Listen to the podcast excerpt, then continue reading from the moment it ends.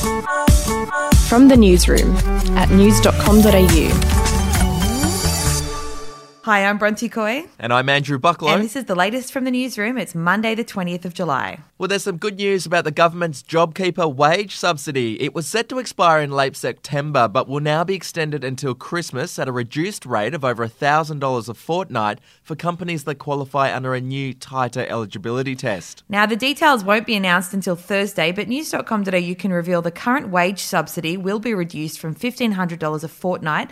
Under the new scheme, casuals will also no longer longer secure a flat rate payment, regardless of whether they are full time or part time. Instead, casuals and part time workers will secure a part time rate of the JobKeeper subsidy, ending the practice of overpaying casuals. To New South Wales now, and eight new cases of coronavirus have been linked to a single venue. New South Wales Health has ordered anyone who visited the Batemans Bay Soldiers Club on the south coast to quarantine for 14 days with fears it could be the centre of another cluster. It comes as the state is also set to introduce even even tougher restrictions for travellers looking to cross the border into Victoria, Bronte. That's right. Under new permits that come into effect at midnight on Tuesday, people living along the border in Victoria and New South Wales will only be able to enter the other state for work and school and to get medical care and essential supplies. All current permits will expire and new ones will be issued in line with the new rules.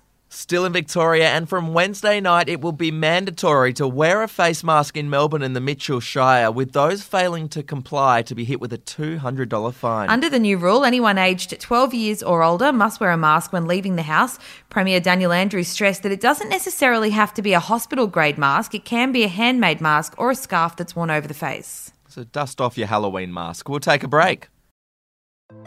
Hey, I'm Felicity Harley, and I host Healthyish, where we chat to experts, influencers, and people in the know from around the globe to arm you with the knowledge to make healthier decisions for your mind, body, and soul. I think if we're going to be focusing on health, like sleep is probably the biggest component oh, of that. I, I think sleep is the cornerstone. Like, choose the harder option because I've never woken up and gone, I regret that run that I went at 4 a.m. I've never done that. Search for Healthyish and Extra Healthyish wherever you get your podcasts.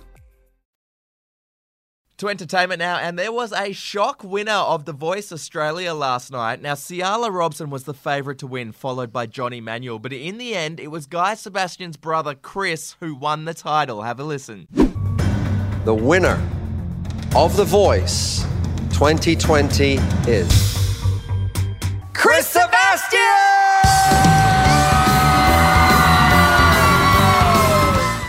Now, the winner was determined by public votes, and according to Channel 9, there was less than 0.5% separating first and second place. Huge. So it was the finale of The Voice last night, and tonight it's the finale of MasterChef. It's an all female final with Emelia taking on Laura after Reynolds was booted from the competition last night. In a rare show of emotion, Reynolds broke down in tears at the end of a grueling dessert challenge that was made up of a whopping 113 steps. Have a listen to this. I didn't come on here for the fame or anything like that. I came on here because I love to cook. The only thing I'm good at is not, it's not studying. It's not about the title. It's more about like being able to give back to my to my family.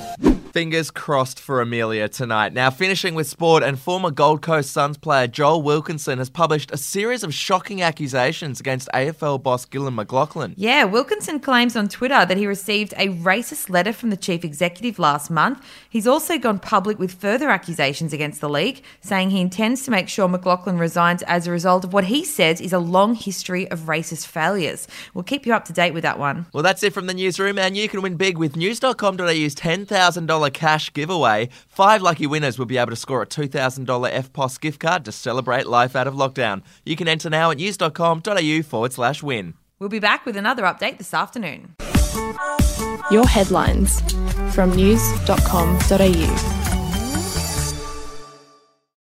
Are you ready to get an inside look at crime from someone who has investigated some of Australia's worst crimes? It was like Aladdin's Cave. The luminol found bloodied footprints and bloodied handprints on a wall, so it's Yeah. just like a horror movie. Former homicide detective Gary Jubelin sits down with cops, crims, addicts, victims, small time cheats, and big town lawyers as they tell their incredible stories. My house got raided. Next thing you know, I got bail refused. Next thing you know, I'm on a truck to Parklea Prison. Listen to to I Catch Killers early and ad free on Crimex Plus on Apple Podcasts today or wherever you get your podcasts.